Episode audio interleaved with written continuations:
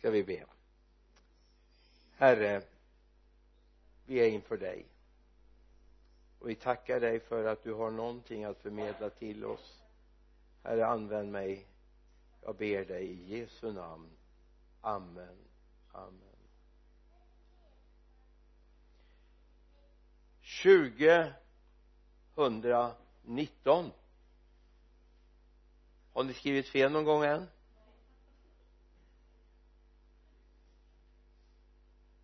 Vad blev det då? 2014 eller? Jag höll på att göra det idag på morgonen. Men jag gjorde inte fel. Jag skrev rätt. Det var när jag skulle datera utkastet här. Så av vana så skriver man 18 och så när jag skulle skriva bindestreck och så och upptäckte jag nej men det är ju januari då kan det inte vara 2018 så är det jag satte en rubrik som du kan hänga upp det här på.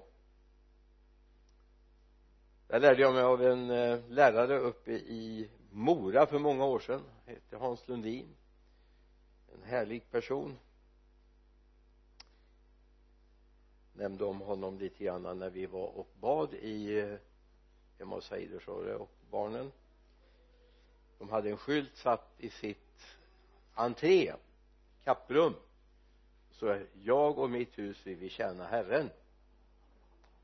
Ifrån eh, Josua bok. Och eh, han lärde mig en gång i tiden när han talade rätt ofta i den församlingen där jag var en period. Han sa det är viktigt att de som sitter där har någonting att hänga upp det på. Så kan de åtminstone ha med det om de inte fattar så mycket annat eller jag har förmåga att förmedla det har de ändå någonting att hänga upp det på som man hänger kläder på ett klädstreck eller någonting sånt va? Så jag satte en rubrik. Ikläd dig Kristus. Ikläd dig Kristus. Och det här tar jag upp av anledning av att vi går mot det här nya året.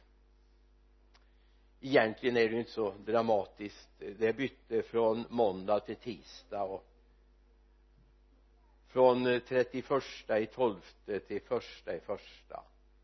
Men det är ändå ett nytt år. Nya oskrivna sidor. Och jag menar ändå går vi ju in i det här året med en förhoppning en, en förtröstan att vi ändå ska få uppleva ett antal veckor och år av det här året också va? Vi vet ju inte. Det kan ju hända att det här är sluttampen på vårt liv?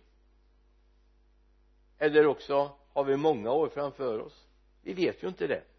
Men låt oss ändå ha en positiv inriktning.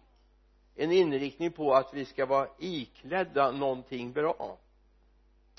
Och då vill jag ta dig med först till ett ord i Efesierbrevets sjätte kapitel. Ett mycket känt sammanhang.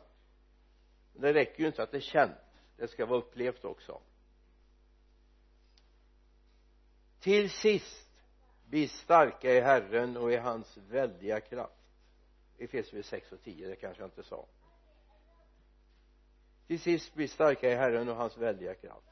Ta på er hela Guds vapenrustning så att ni kan stå emot djävulens listiga angrepp. Vi kämpar inte mot kött och blod utan mot förstar, mot andemakterna mot världshärskarna här i mörkret och mot ondskans andemakter i himlarymderna ta därför på er hela Guds vapenrustning så att ni kan stå emot på den onda dagen och stå upprätta när ni har fullgjort allt. Stå alltså fasta med sanningen som bälte runt höfterna och klädda i rättfärdighetens pansar. Bär skor på eh, bär som skor på era fötter den beredskap som fridens evangelium ger ta dessutom trons sköld med den kan ni släcka den ondes alla brinnande pilar. Ta emot frälsningens hjälm och andens svärd som är Guds ord. Gör detta under ständig bön och åkallan. Be alltid i anden. Var därför vakna och håll ut i bön för alla de heliga det här bibelsammanhanget som Paulus lyfter upp till församlingen i Efesos det är för att tala om ni finns mitt i en värld. Faktum är att det är inte bara ni som tillhör församlingen i Efesos. Det finns fler och ni stöter på dem varje dag. Jag menar församlingen i Efesos vid den här tiden var en ganska rejäl församling. Vi har ingen församling i den storleksordningen i, i Europa vi har får gå till Afrika om vi ska hitta en församling i den här storleken. De hade 50 000 medlemmar räknar man med den här tiden. Och så hade de Timoteus som församlingsföreståndare. Det är ju till dem det här riktas eller till den församlingen. Stå fasta. Låt det inte rubbas nu då utan var beredda bli starka i Herrens och hans väldiga kraft. Och det skulle vi behöva vända oss till varandra och säga bli starka i Herren. För den tid vi lever i är fylld av det onda, det destruktiva, det mörka och vi behöver få tag i ljuset, glädjen, friden och det nya livet. Vi behöver få tag i det. Och vi behöver vara representanter för det i den här världen så Gud har kallat oss att vara här och nu. Det är vårt uppdrag. Jag menar när jag var barn så gick jag och funderade på varför blev jag inte född när Jesus vandrade här nere? Jag fattar ju att det gick ju inte men ändå kände jag så tänk om jag hade varit med och haft min matsäck med och Jesus använt den vid det här bespisningsundret det hade varit häftigt va? Kunde jag skrivit i mina memoarer sen. Jag var med eller när Jesus gick på vattnet och de Petrus fick ju gå ett litet stycke på vattnet han också. Tänk om det hade varit jag. Men så inser jag, jag menar jag är här och nu. Jag kan inte flytta mig i tiden. Det är ingen tidskapsel jag kryper in i för att leva i någon annan tid. Utan här finns jag nu. Och det får vi acceptera. Gud har en tanke med det. Gud vill att du ska vara här och nu och ingen annanstans. Eller hur?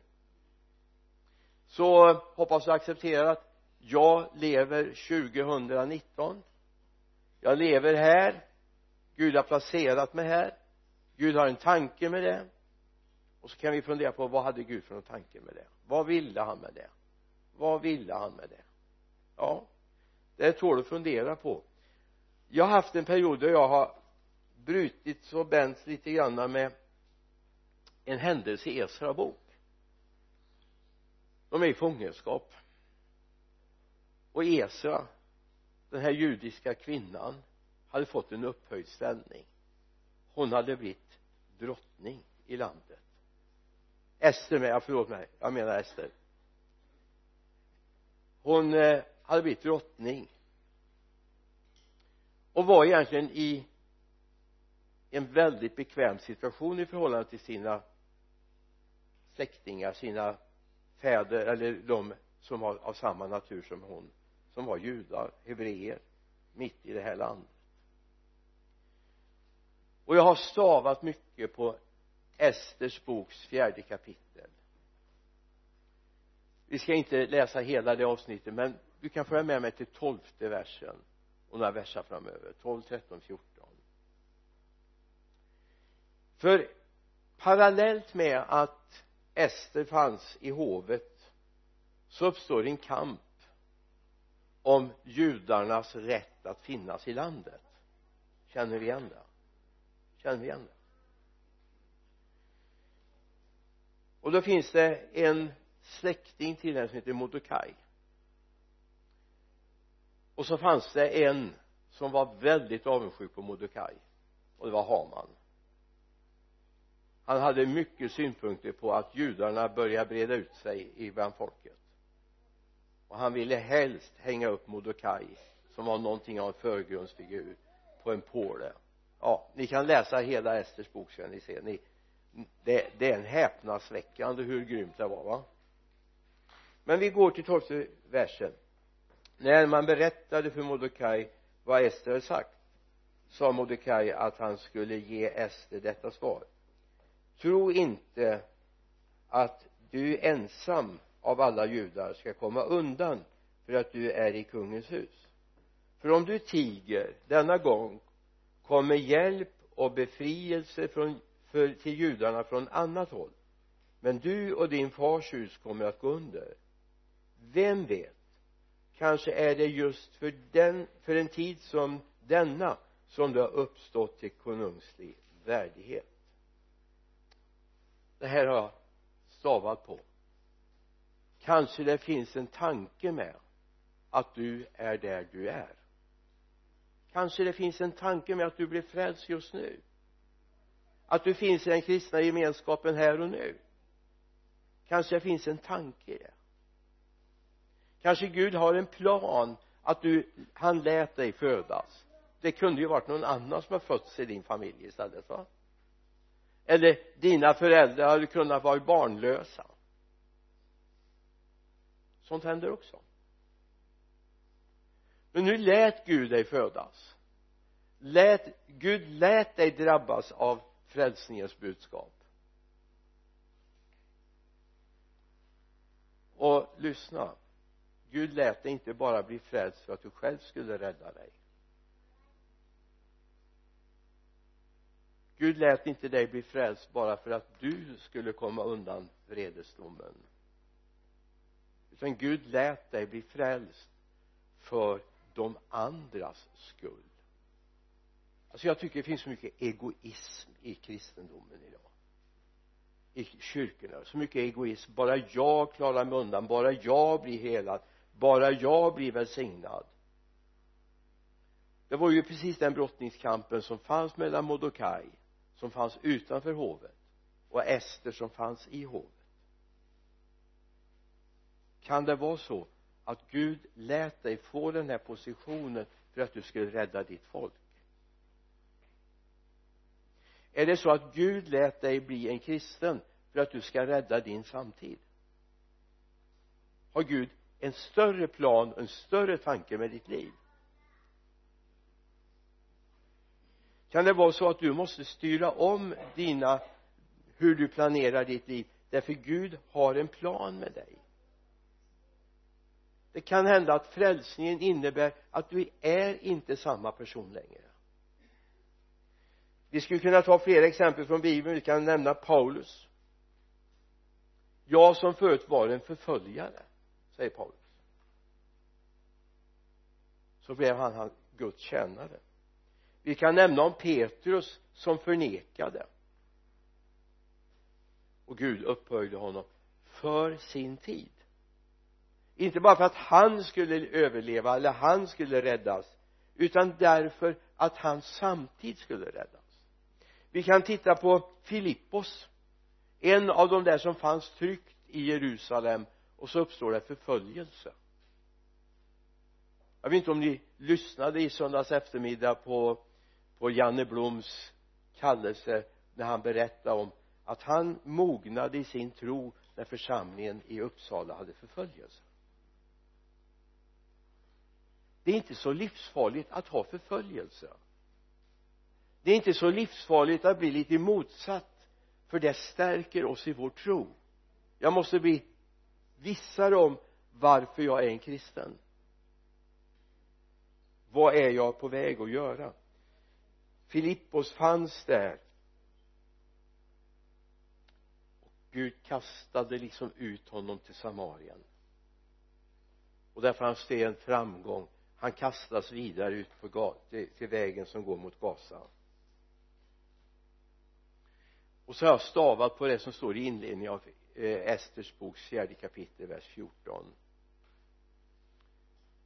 för om du tiger denna gång kommer hjälp och befrielse till judarna från annat håll. Men du och din fars hus kommer att gå under. Ja det här har ringt i mina öron under en lång tid. Och därur har jag kommit här Gud klä mig i din härlighet. Klä mig i din kraft. Klä mig i din härlighet. Inte min utan din härlighet.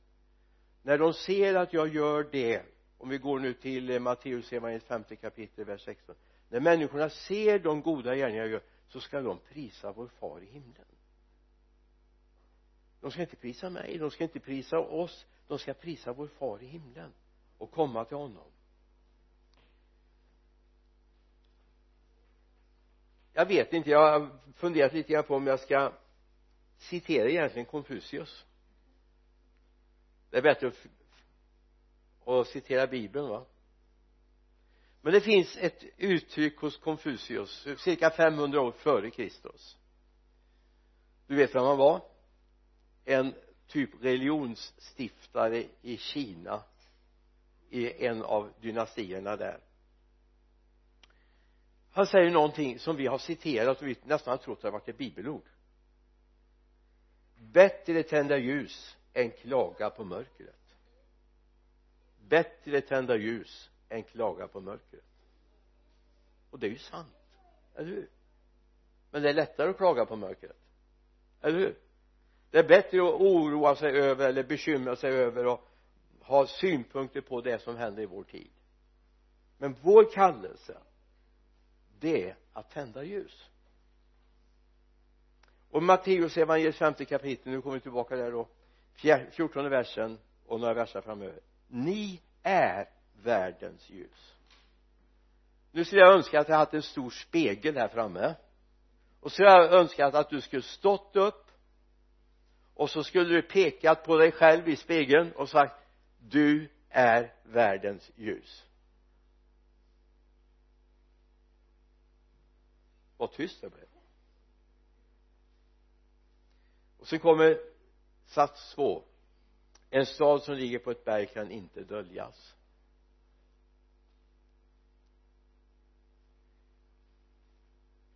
Ser du bilden framför dig? Vad är det som ligger på berget? Ja förmodligen var det en stad i i Israel som heter Sa ja tappar namnet på den just nu. Som låg väldigt högt på en sydsluttning på berget. Och när solen lyste på de här vit eh, kalkade husen så lyste det upp nejden. Man kan inte dölja en stad som ligger på ett berget. Och då ser jag så här det går inte att dölja den församling som är grundad på klippan Kristus, eller hur? Eller hur? Den går inte att dölja. Alltså du kommer aldrig kunna dölja vem du är i Kristus. Hjälp mig att få migrationsverket att fatta det det är den stora brottningskampen. Jag har i många sammanhang nu. För våra älskade konvertiter som älskar Jesus nu. De säger men du kan ju leva kristen. Du behöver inte berätta det för någon. Du kan ju liksom leva i hemlighet. Jag vet vi har syskon som måste göra det för att överleva till nästa dag. Men det är svårt. Det är svårt. Och man tänder inte ett ljus och sätter det under skeppan utan man sätter det på hållaren så att det lyser för alla i huset.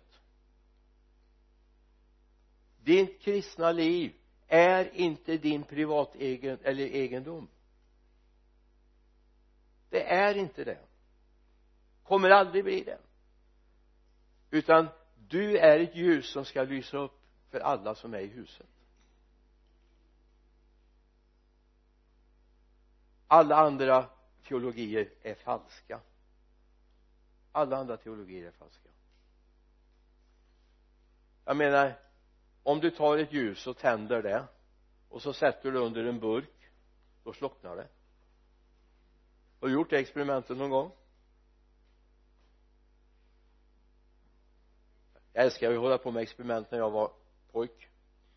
Du vet att om man har en tättslutande burk och så tänder man ett ljus och så förbränner den syret och sen kan till och med den slocknar ju så småningom. Sen kan till och med burken sitta fast i underlaget om det är tätt. Man kan lyfta ganska mycket. Prova inte med vad som helst bara. Glasburkar kan spricka också.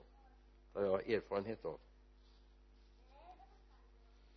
I Efesierbrevet tar Paulus upp samma tema i det femte kapitlet vers 8 tidigare var ni mörker.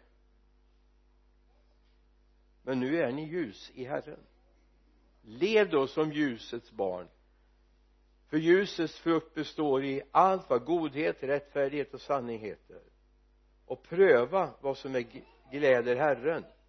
Var inte delaktiga i mörkrets ofruktbara gärningar utan avslöja dem istället. Tidigare var ni mörker.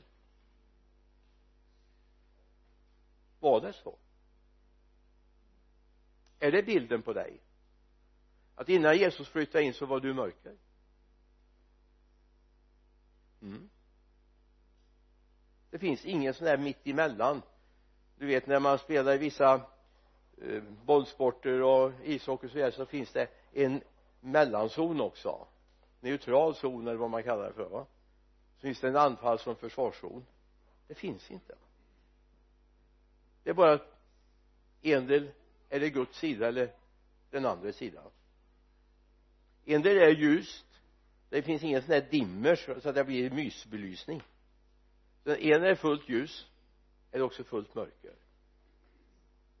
Var var du? du var mörker. Förlåt jag påstår det men du var mörker innan Jesus flyttade in. Du var mörker. Men nu är du ljus i Herren och det är viktigt vi ser. Och sen kan vi påminna oss om vad Johannes skriver aposteln Johannes skriver sitt första brevs fjärde kapitel vers 4 ni kära barn är från Gud och har besegrat dem. För han som är i er är större än den som är i världen. Detta händer när vi blir ljus i Herren då flyttar han in som är större än allt det som finns i världen. Så egentligen varför bävar du? Du har faktiskt makt på din arbetsplats. Du har makt på ditt, eh, ditt kvarter. Kristna om vi stod upp och förstod så har vi makt över den här staden faktum är att det här och i de andra kyrkornas bönekvällar och bönetillfällen det är det vi bestämmer hur det ska bli i den här stan. För han som är i oss är starkare större än det som är i världen. Och det är viktigt att vi upptäcker det. I det här sammanhanget det här är bakgrunden och vad Gud vill. Lyssna nu. Vandrar jättemånga kristna nakna? Oklädda och det är dilemmat. Stå inte där oklädd. Och kom ihåg att allt det Gud vill göra i och genom dig det är en aktiv handling från din sida. Tag på er låt er iklädas. Alltså allt det Gud gör med dig det är en aktiv handling från din sida. Gud kommer aldrig tvångsfrälsa dig. Jag hoppas ingen här är tvångsfrälst. Utan det är ett eget beslut. Vilket gör att det finns ett eget beslut att gå med Gud eller gå min egen väg. En del är jag ljus eller också är jag det inte. Det finns inget mitt emellan. Så kom ihåg det är en aktiv handling. Om vi går tillbaka till Fesebrevet 6 och 10 till sist bli starka i Herren och i hans väldiga kraft. Vers 11 ta på er. Ta på er. Ta på er. Hela Guds vapenrustning. Det är en aktiv handling det är alldeles för många som står där och tänker sig ja men om inte Gud vill så får han låta jag kommer inte han att klä på mig så? Vad ska jag göra åt det? Ja men jag fick inte den nådegåvan. Jag fick inte den kraften. Den finns där. Men problemet är att vi är inaktiva när det gäller att låta oss iklädas. Det är en aktiv tag på er. Det är ett beslut jag tar. Det är så när Gud ska ut, ge dig av sina nådegåvor. Det är ett beslut du har att göra. Gud kommer aldrig fylla dig med anden om inte du vill. Men om du längtar efter det, om du vill det. Tyvärr är det alldeles för många som är nöjda med läget som det är. På något sätt har man sagt ja men det är Guds problem. Det är Guds problem jag ska säga att det är ditt problem. Och det är det sammanhang där det finns problem. Någon sa så här ja men så är Gud nöjd med mig så får det väl vara så här då. Men Gud är inte nöjd. Och jag hoppas inte du är det heller. Men det kostar ett pris. Det är inte så här att andlighet är någonting bara som kommer så här va.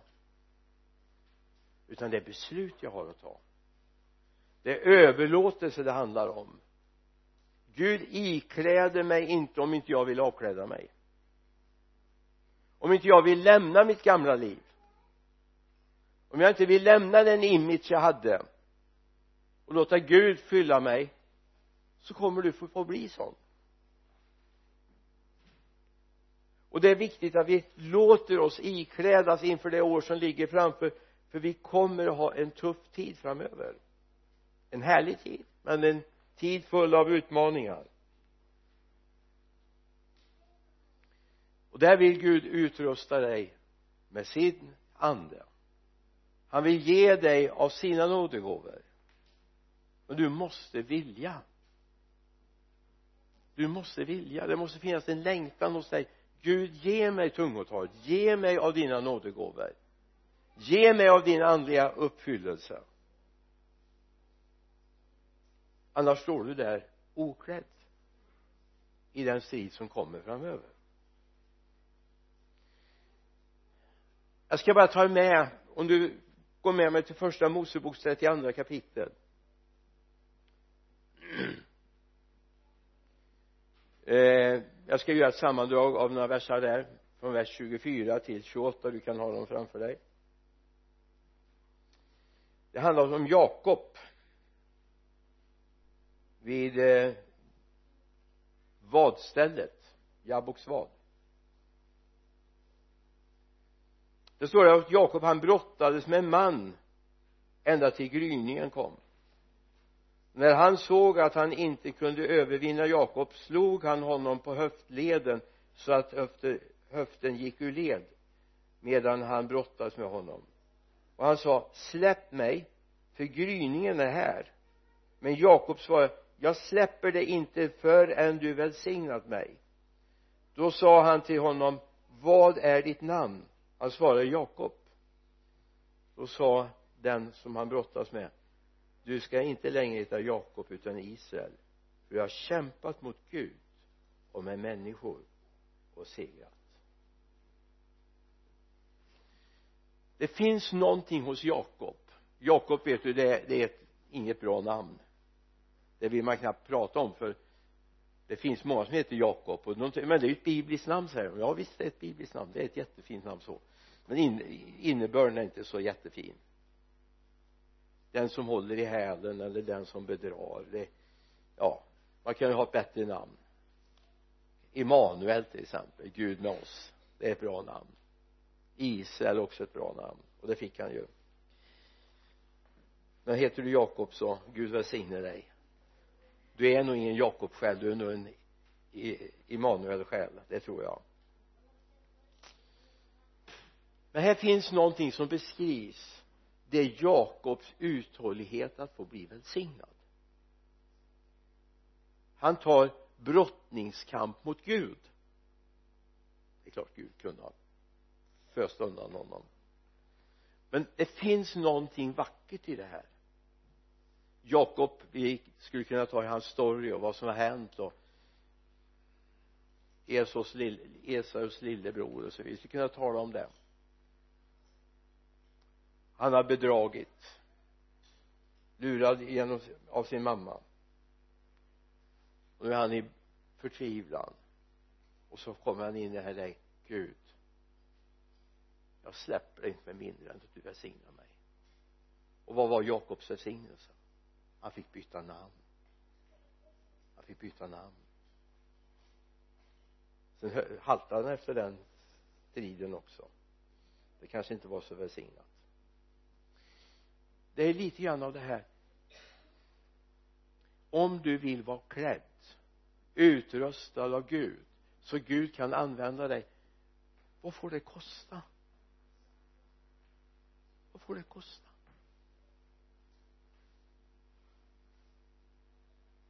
Jag menar det är ju så om du handlar saker här i världen och du vill ha någonting så är det ju inte så här att går du in i en affär så säger affärsinnehavaren att ta vad du vill, jag bjuder. Hittar du en sån affär kan du tipsa mig va? Skulle också behöva gå dit och handla i så fall. Utan det ska man köpa en möbel så får man spara till det eller man får ta det på kredit ska man eh, skaffa en bostad så kostar den pengar, eller hur? Ska du skaffa en bil så du går inte till bilhandlaren och pekar på en bil och säger den vill jag ha. Och så säger han ja varsågod den får du ta. Här är nycklarna. Utan det kostar någonting. Men så är det också med de andliga sakerna. Det kostar någonting. Framförallt din engagemang. Gud är inte opåverkbar på ditt engagemang vi har en bild i Lukas 18 Jesus berättar för oss om kvinnan änkan som kommer oupphörligen och vill ha sin rätt. Vi har hela första delen av Lukas 18 till slut säger till den här orättrådige orättfärdige domaren jag måste ge henne rätt för annars kommer hon plåga livet ur mig och det är en sak. Men det kommer ett pass efter det sen där Jesus säger någonting. Då står det så här i vers 7 skulle då inte Gud skaffa rätt åt sina utvalda som ropar till honom dag och natt? Han lyssnar tålmodigt till dem. Jag säger han ska snart skaffa dem rätt. Men ska människosonen finna tro på jorden när han kommer? Han ska skaffa dem rätt som ropar till honom dag och natt. Gud är aldrig en quick fix. Det handlar om att du vågar ge dig hän åt honom. Det finns alldeles för många som har bett en kort bön och så har inte Gud gett det och så säger han ja men sån är Gud. Ja sån är han.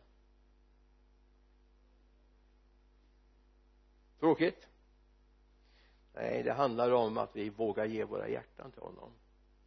Det kostar någonting att bli klädd i det Gud har i beredskap för dig. Så du ska vara iklädd Kristus. Och du ska ta av dig ditt egna.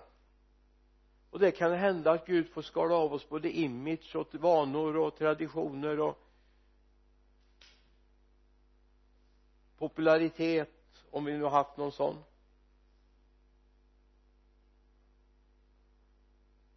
Det är enklare för de som inte har haft så mycket popularitet. Men Gud vill ikläda oss någonting nytt. Det är ungefär som människor som kommer som har varit uteliggare och inte varit ur sina kläder de sista månaderna och så kommer de till något ställe de får nya kläder och då har de faktiskt ett par förbehåll. Duscha så tar vi dina gamla kläder och slänger dem. Och så får du nya. Och då finns det faktiskt människor som säger nej jag vill ha mina gamla palter. Ja.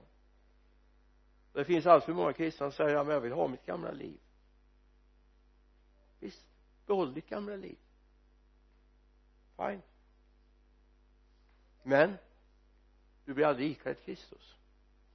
Du får aldrig det nya livet som Gud har ju förberett för dig någonting Gud verkligen vill ge dig. Du får släppa dina vanor och det Gud har tänkt. Det står så här i Efesierbrevets fjärde kapitel vers 22 därför ska ni lämna ert gamla liv och lägga bort den gamla människan som går under bedragen av sina begär låt er förnyas till ande och sinne och klä er i den nya människan som är skapad till likhet med Gud i sann rättfärdighet och helighet det här handlar om dig. Det här vill Gud göra med dig inför 2019 Gud vill göra det här. Gud vill att du ska få tag i själva det nya livet. Han vill bli lik eller han vill att du ska bli lik honom. I sann rättfärdighet och helighet Gud vill det. Du ska få en gudslikhet. Du ska släppa den här tanken om det här världsliga det som hör den här jorden till det här som kommer gå under. För allt det där det kommer att gå under. Det kommer att brinna upp. Och då kommer ditt liv också att brinna upp jag säger inte att du kommer att hamna i, i, i Gehenna för det men det står i första Korinthierbrevet står det faktiskt om att att för en del kommer hela livsverket brännas upp men de själva ska bli frälsta som genom eld va? Första Korinthierbrevets tredje kapitel. Kan kolla det om du vill.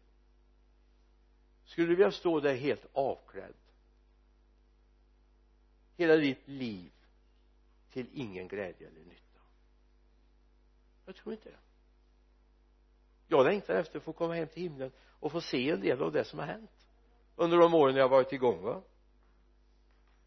Jag menar få se några människorna som har blivit frälsta.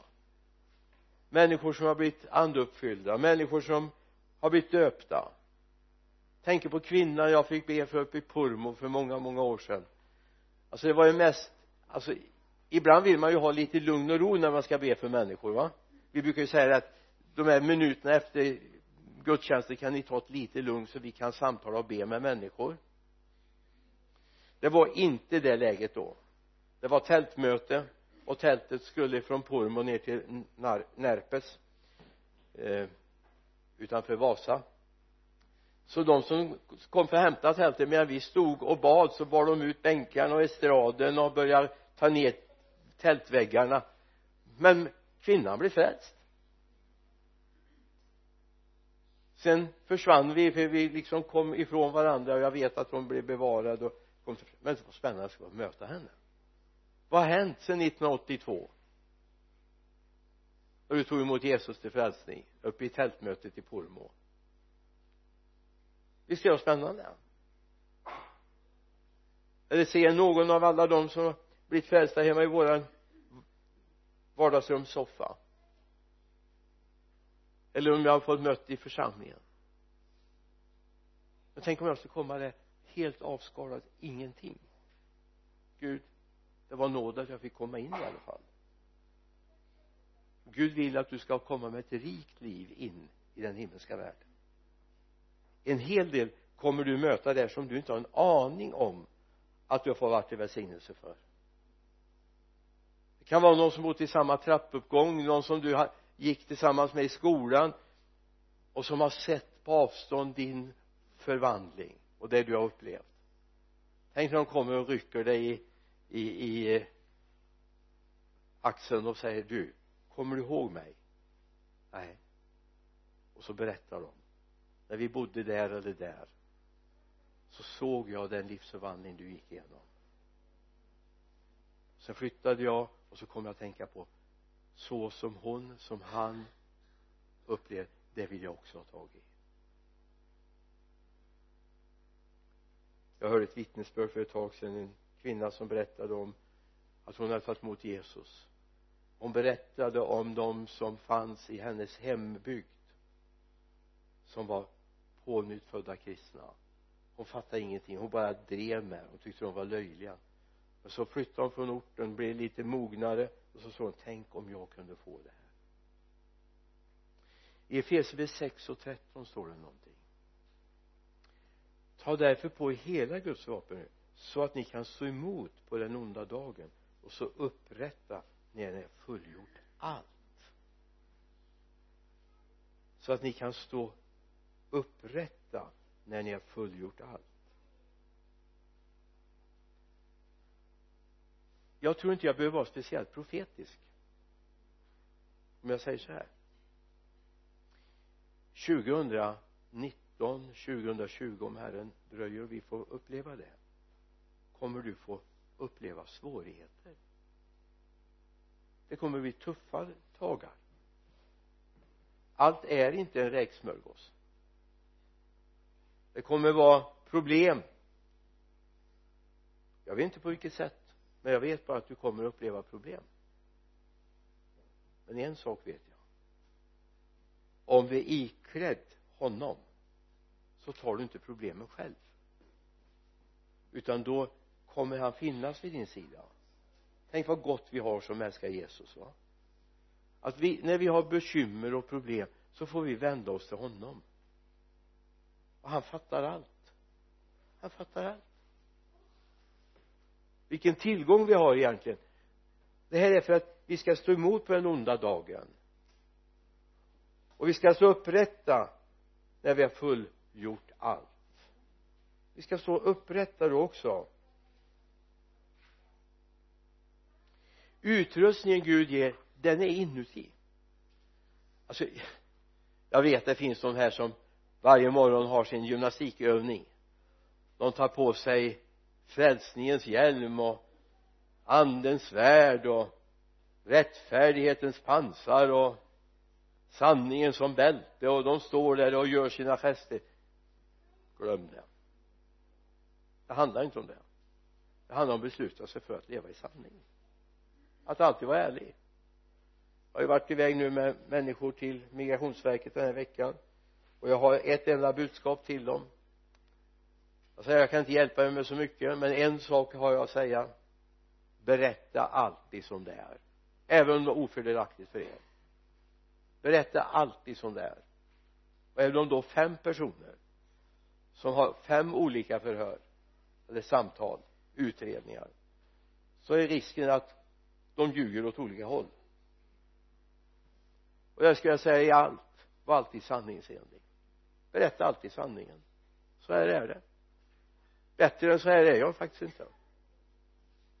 Det är viktigt med sanningen. Men utrustningen finns inuti här. Jag tänker på David när han strider mot Goliat. Han testar ju Sauls rustning först och det funkar ju inte alls. Nu var Saul en väldigt välväxt man och det var ju inte David men då säger David någonting om sin utrustning som jag tycker är fantastisk. Du kan följa med mig till första Samuelsbokens sjuttonde kapitel. Först driver Goliat väldigt mycket med honom. Han var ju en väldigt välväxt man Goliat. Och han säger kom hit ska jag ge dig till fåglarna och markens djur vers 44 men David har ett svar som jag skulle vilja att du tar med dig hem och mediterar över. Svaret i vers 45 till och med ja vers 45 där David svarade till Filistén du kommer mot mig med svärd, spjut och kastspjut men jag kommer emot dig Herren Sebots namn han är Gud för Israels här som du har hånat. Men jag kommer emot dig i Herren Sebots namn. Lär dig någonting av det en vanlig herdgrabb utan rustning går emot denna stridsman hans rustning var inte den yttre utan han hade lärt känna ett namn han hade lärt känna ett namn. Men jag kommer mot dig i Herren Sebots namn. När du möter problem, när du möter motstånd, när du möter människor som vill dig illa så kom ihåg i vems namn du strider. Det är inte i ditt namn. Jag strider inte i Bengt Arnes namn eller Bengans namn. Jag strider i Herren Sebots namn. Det är han som är min Gud det är han som är med mig. Då säger Paulus här i andra Korinthierbrevets tionde kapitel. Vi läser från vers 4 vapnen vi strider med är inte kötsliga utan med kraft från Gud att bryta ner fästen. Ja vi bryter ner tankebyggnader och allt högt som reser sig mot kunskapen om Gud. Det här är det Gud vill ikläda dig. Men du står oklädd. Du kan inte komma ut på stridsfältet. Gud har ingen användning för dig så länge du är oklädd. Men Gud vill att du ikläder dig det han har gjort i ordning. Gud vill ha en församling som står upp och prisar Gud. Gud vill ha en församling som är uppfylld av den heliga ande. Gud vill ha en församling som prisar Gud i nya tungor. Allt annat är onaturligt i Guds rike. Och det finns ikläder det. Gud kommer inte bara korvstoppa in det i dig utan det är någonting du får öppna ditt hjärta och ta emot. Och säga nu vill jag ikläda mig det. Lär av uthållighet. Lär dig att det kostar ett pris. Du får klä av dig ditt egna. Men det ska vi ju ändå göra. För det här gamla, det här livet, det här tanken det har ju ingen plats i himlen. Du kan inte ta med dig till himlen. Möjligtvis kommer din själ bli frälst, ja. Men allt, hela ditt livsverk kommer brännas upp och det är inte det är inte värt det priset. Absolut inte. Gud vill genom dig bryta ner tankebyggnader som finns i samhället, finns i världen. Han vill att du står upp på barrikaden för staden. Så jag tror vi ska kunna se en helt annan utveckling både i förstäderna och ytterområdena till de stora städerna och det här säger jag inte utifrån egen kunskap. Jag citerar eh, Lennart Torebring i Södermalmskyrkan. De har beslutat sig för att det ska bli slut på allt det elände som händer. Nu börjar de inta förort efter förort. Och då gör de inte bara att de åker dit och har en bönestund en, en 15 minuter utan de etablerar arbeten. De hyr lokaler. De börjar vara där och ha sina bönesamlingar. Och de ska ta nästa steg och börja bjuda in. Jag tror det är fyra eller fem förorter de är i just nu. Församlingen Livets Ord gör något liknande. De börjar inta områden. De flyttar ut för Gottsunda nu bland annat. De har haft ett arbete men de har sagt nu ska vi vara mer målmedvetna. Vi ska inta jag tror att vi kan förändra. Om du vore med och bad och såg onsdagskvällen och den här böneveckan som aktuella det är inte bara för en liten grupp i församlingen det är för församlingen. Och så ska du låta Gud ikläda dig du ska ta emot den utrustning Gud har. Stå inte oklädd i den tid som är nu du kommer gå under. Och det vill ingen av oss. Gud har gett en möjlighet att vara iklädd Kristus i den tid som är nu. Och kan det vara så att du lever 2019 du har lärt känna Jesus. Kan det finnas en himmelsk tanke med att du finns nu? Och inte då du finns nu. Varför då? Jo därför Gud vill inta det här staden nu. Så välkommen på den bönevecka som kommer.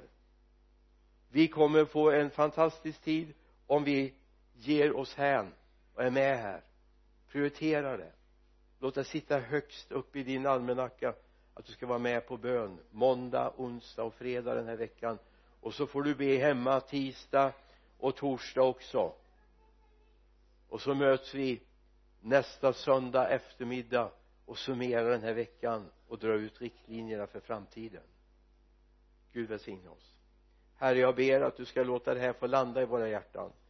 Herre låt oss ikläda oss dig Kristus. Låt oss ikläda oss den vapenrustning som du har tänkt om oss fader. Herre låt oss inte bara vänta på att du ska göra utan herre hjälp oss här att bara söka dig. Söka dig ivrigt. Söka dig både morgon, middag och kväll att hela tiden stå upp för dig Jesus. Jag tackar dig herre för att vi hela tiden ska vara öppna för vad du vill göra. Och herre finns det tankemönster som vi lever med? Att det blir inte annorlunda än så här i mitt liv. Herre bryt det tankemönstret och låt oss öppna för vad du har i beredskap. Jag ber dig i Jesu namn. Amen.